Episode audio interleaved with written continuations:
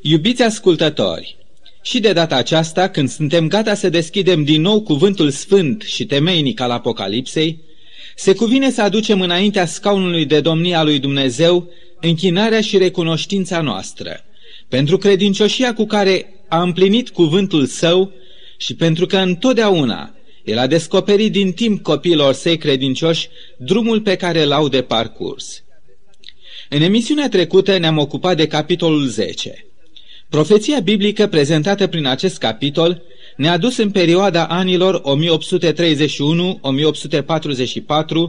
în dreptul experienței atât de tulburătoare pe care cei sinceri și credincioși de atunci au trăit-o din plin.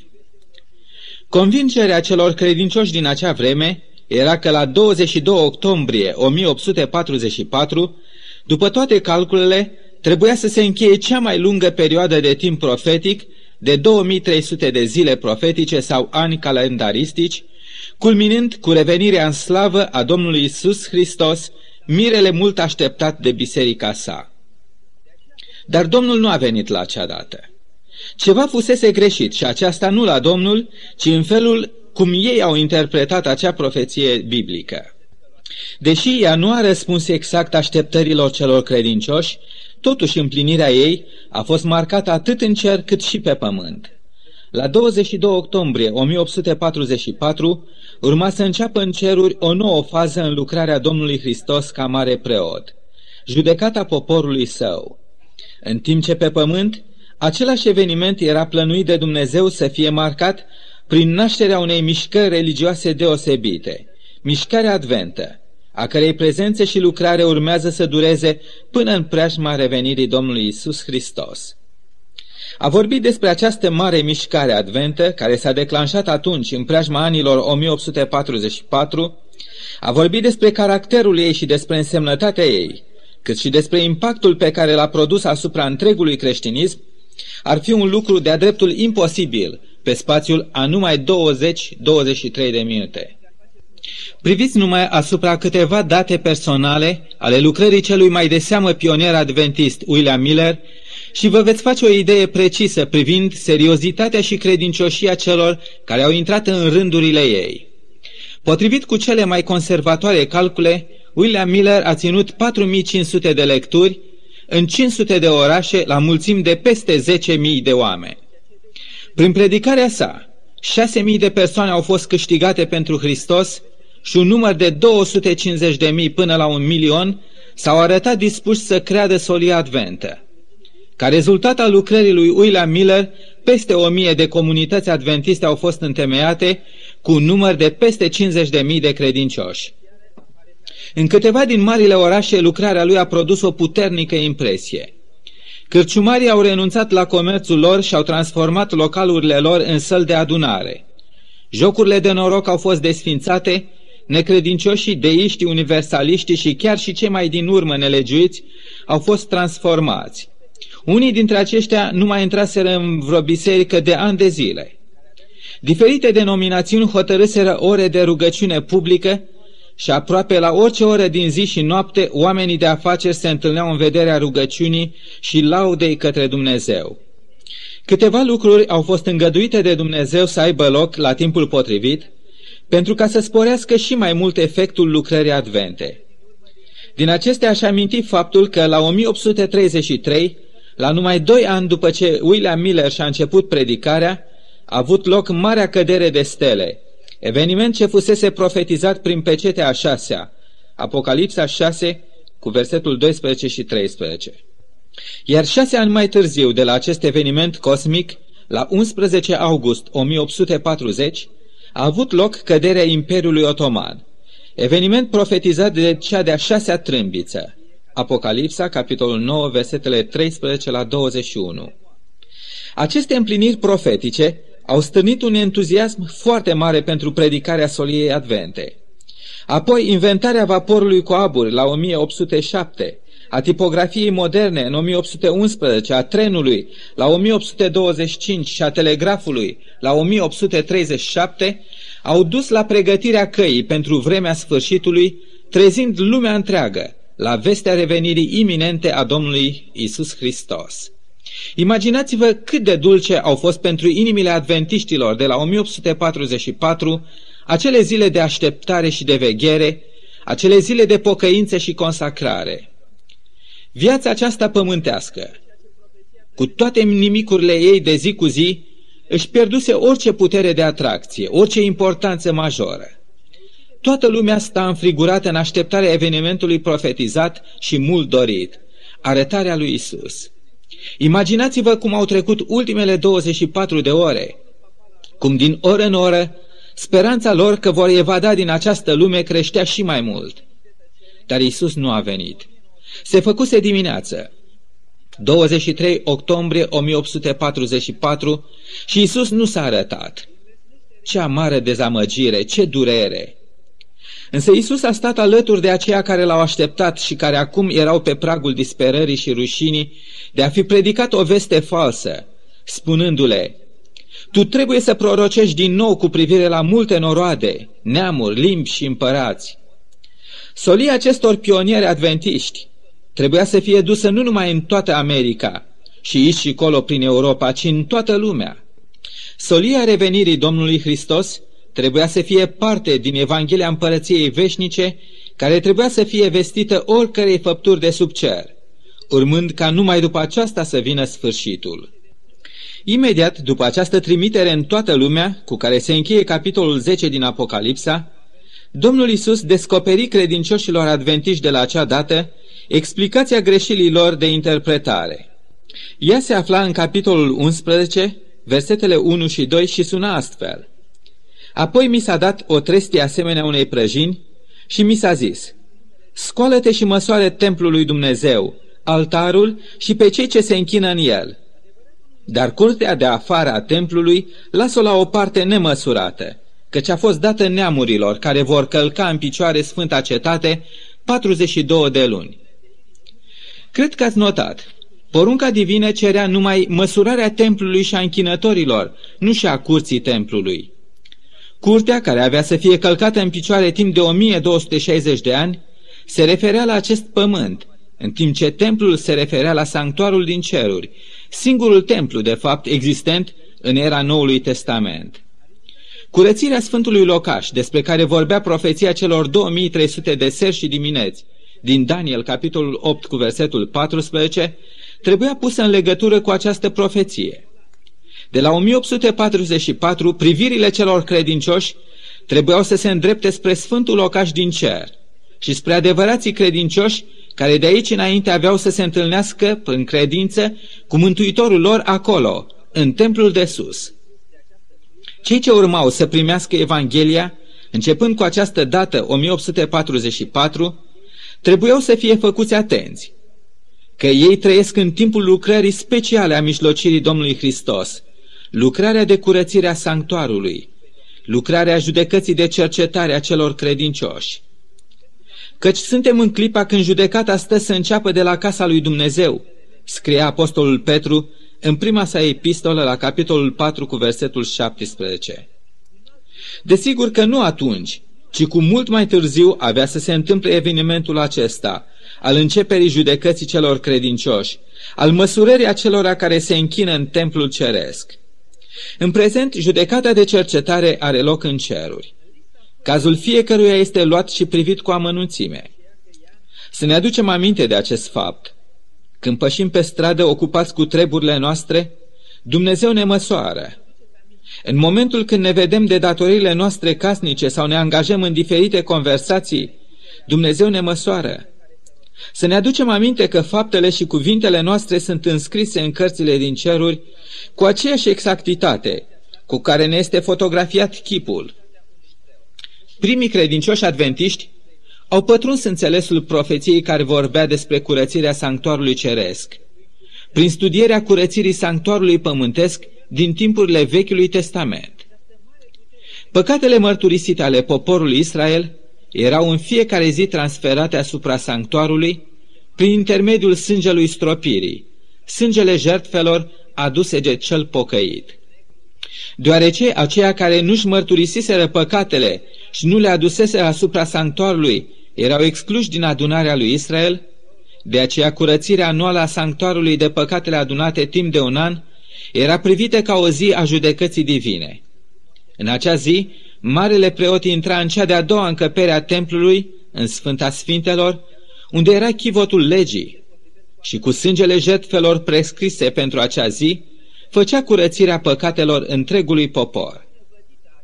Evenimentul care era așteptat de pionierii adventiști și care s-a consumat la 1844 nu trebuia să fie a doua venire a lui Isus, ci trebuia să marcheze intrarea Domnului Hristos în Sfânta Sfintelor din Sanctuarul Ceresc și începerea judecății.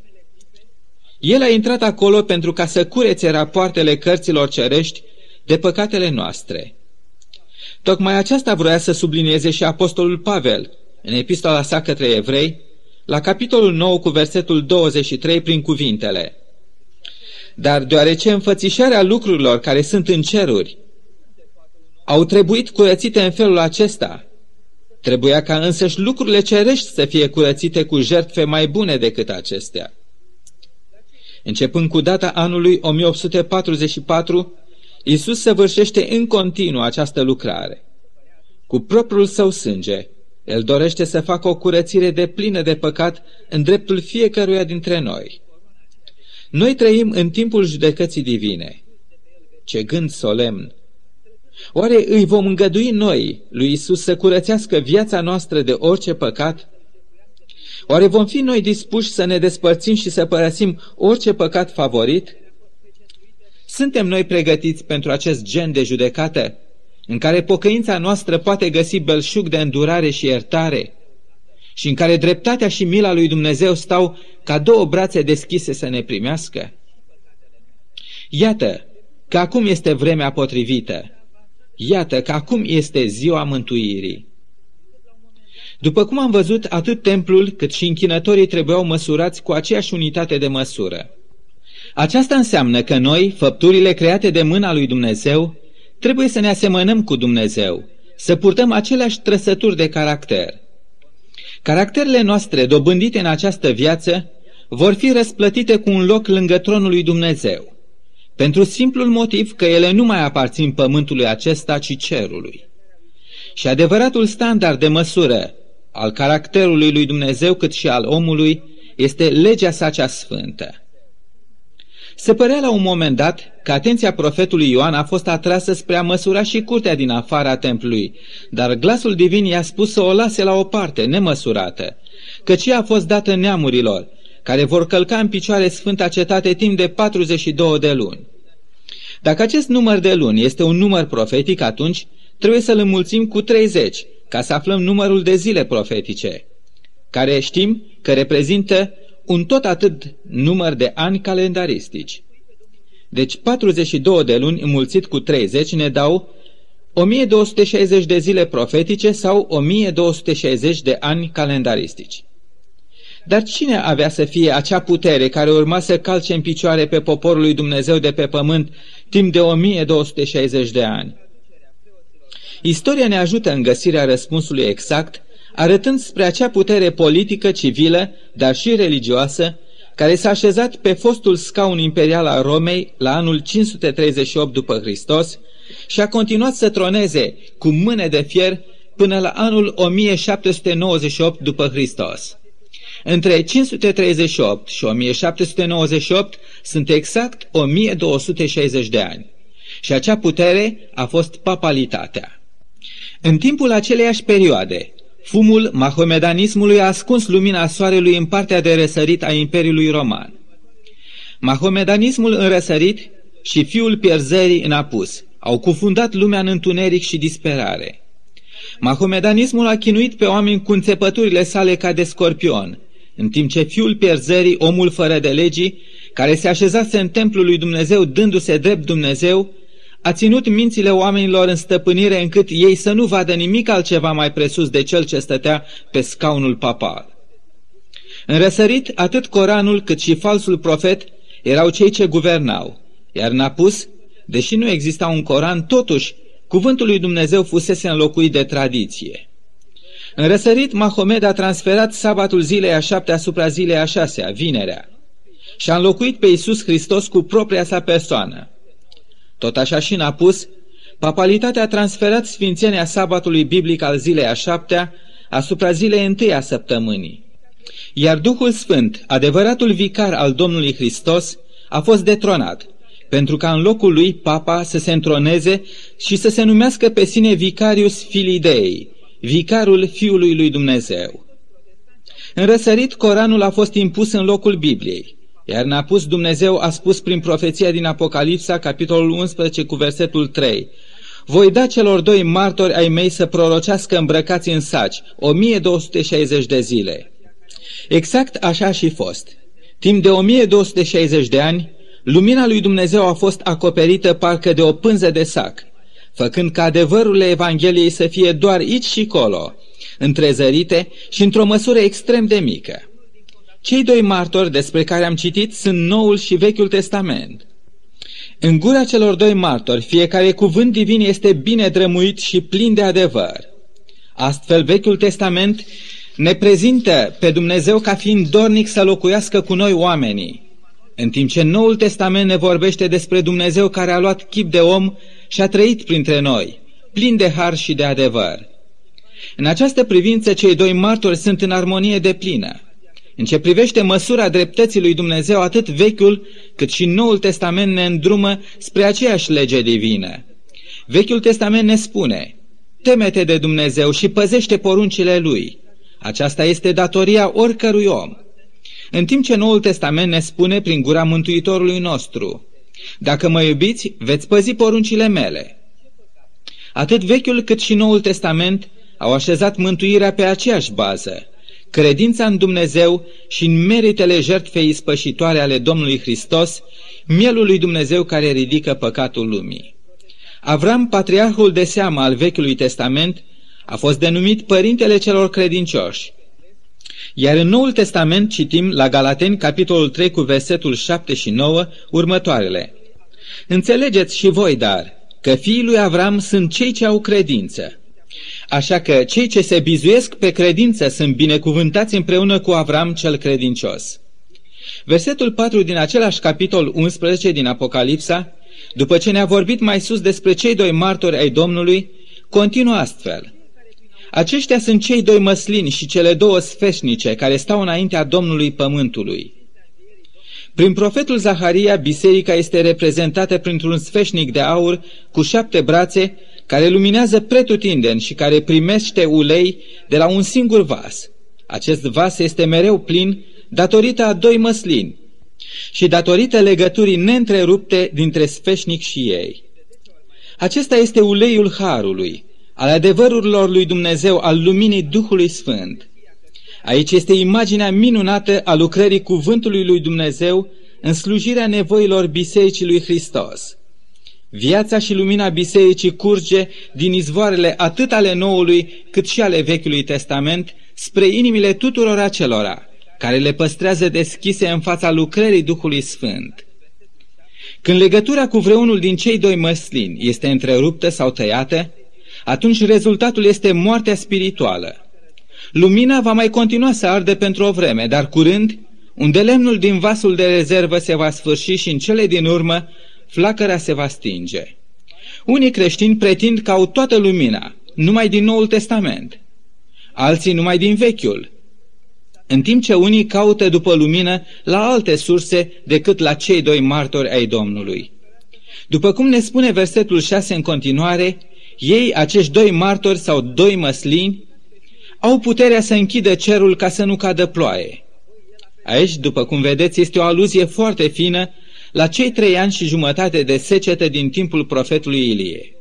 Ei sunt amintiți aici pentru ca să ilustreze cei trei ani și jumătate sau 42 de luni sau 1260 de zile sau 1260 de ani de întuneric spiritual care a coborât peste lume deoarece biserica creștină oficială a celor timpuri, biserica romano-catolică, a rupt legăturile ei cu adevărata sursă de lumină cu cei doi martori.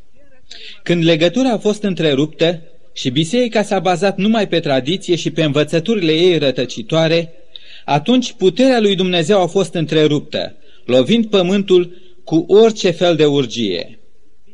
Timpul cât au prorocit cei doi martori îmbrăcați în saci a fost totodată și un timp de mari persecuții. Dar cei mai persecutați s-au dovedit să fi fost cei doi martori. Dar grație lui Dumnezeu, la anul 1517, Reformațiunea protestantă a dezbrăcat pe cei doi martori de veșmintele lor de sac, prin aceea că a tradus și a așezat în mâna poporului întregul cuvânt al lui Dumnezeu. Sistemul religios oficial al minciunii începuse să tremure și să se clatine în fața celor doi martori divini, care proroceau acum cu toată tăria. La acest moment însă, când se aștepta o răsturnare gramnică a falsului sistem, întunericul a încercat să biruie printr-o contralovitură de natură intelectuală. Ordinul iezuiților, care se considera un fel de clasă superioară în ierarhia papală și care era de fapt ultraconservatoare, simțind amenințarea reformațiunii, a trimis și a împânzit lumea imediat după reformațiunea protestantă cu un corp de lucrători activi, cizelați, bine educați și înarmați cu o conștiință împărțită între adevăr și interes, fapt care a făcut astfel în stare să pătrundă și să-și asume orice poziție și rol. Unul din locurile devenite țintă a ezuiților erau școlile și universitățile protestante. Ei au fondat noi școli, la umbra celor protestante sau, oriunde le-a fost posibil, ei s-au infiltrat în acele școli sub masca unor profesori protestanți. Oriunde a fost posibil, ținta lor era câștigarea generației a doua de protestanți, adică a tineretului și copiilor. Acești profesori iezuiți deghizați erau mai activi decât adevărații profesori protestanți, erau mai ambițioși, mai zeloși și nu e de mirare că următoarea generație i-a surprins pe pionierii reformatori. Ei au constatat cu tristețe cum o mare parte din Europa se întoarce sub stăpânirea papală. Această lucrare distrugătoare a putut fi observată cel mai bine în Franța, care, deși a părut să fi primit lumina reformațiunii cu toată inima, a devenit terenul cel mai bun lucrării iezuiților. Învățăturile iezuite nu puteau fi condamnate ca fiind cu totul rele, ci răul lor sta în faptul că natura lor era un amestec diabolic între adevăr și minciună. Atunci când cei doi martori ai cerului păreau să fi scăpat de lațurile evului mediu întunecat și de prorocirea lor îmbrăcați în sac, tocmai atunci, din adânc, s-a ridicat acea fiară despre care ne vorbesc în continuare versetele 7 la 13 din capitolul 11 din Apocalipsa. Întrebarea care mi-a fost pusă adeseori de persoane care doreau să cunoască mai mult despre profețiile biblice viza direct ateismul. Dacă, dacă există undeva în toate profețiile biblice vreun loc în care se vorbește sau dacă se amintește măcar întreagă despre ateism. Și care urmează să fie soarta lui? Tocmai aceste versete anunțate, pe care le vom citi și discuta în emisiunea viitoare, ne oferă un răspuns la aceste întrebări. Dacă și dumneavoastră, stimați ascultători, sunteți în căutarea unui răspuns la această întrebare, atunci vă rog să răspundeți invitației noastre de a ne întâlni și săptămâna viitoare. Dar până la noua întâlnire, noi ne putem întâlni zi de zi în rugăciune, în templul ceresc, în fața tronului lui Dumnezeu.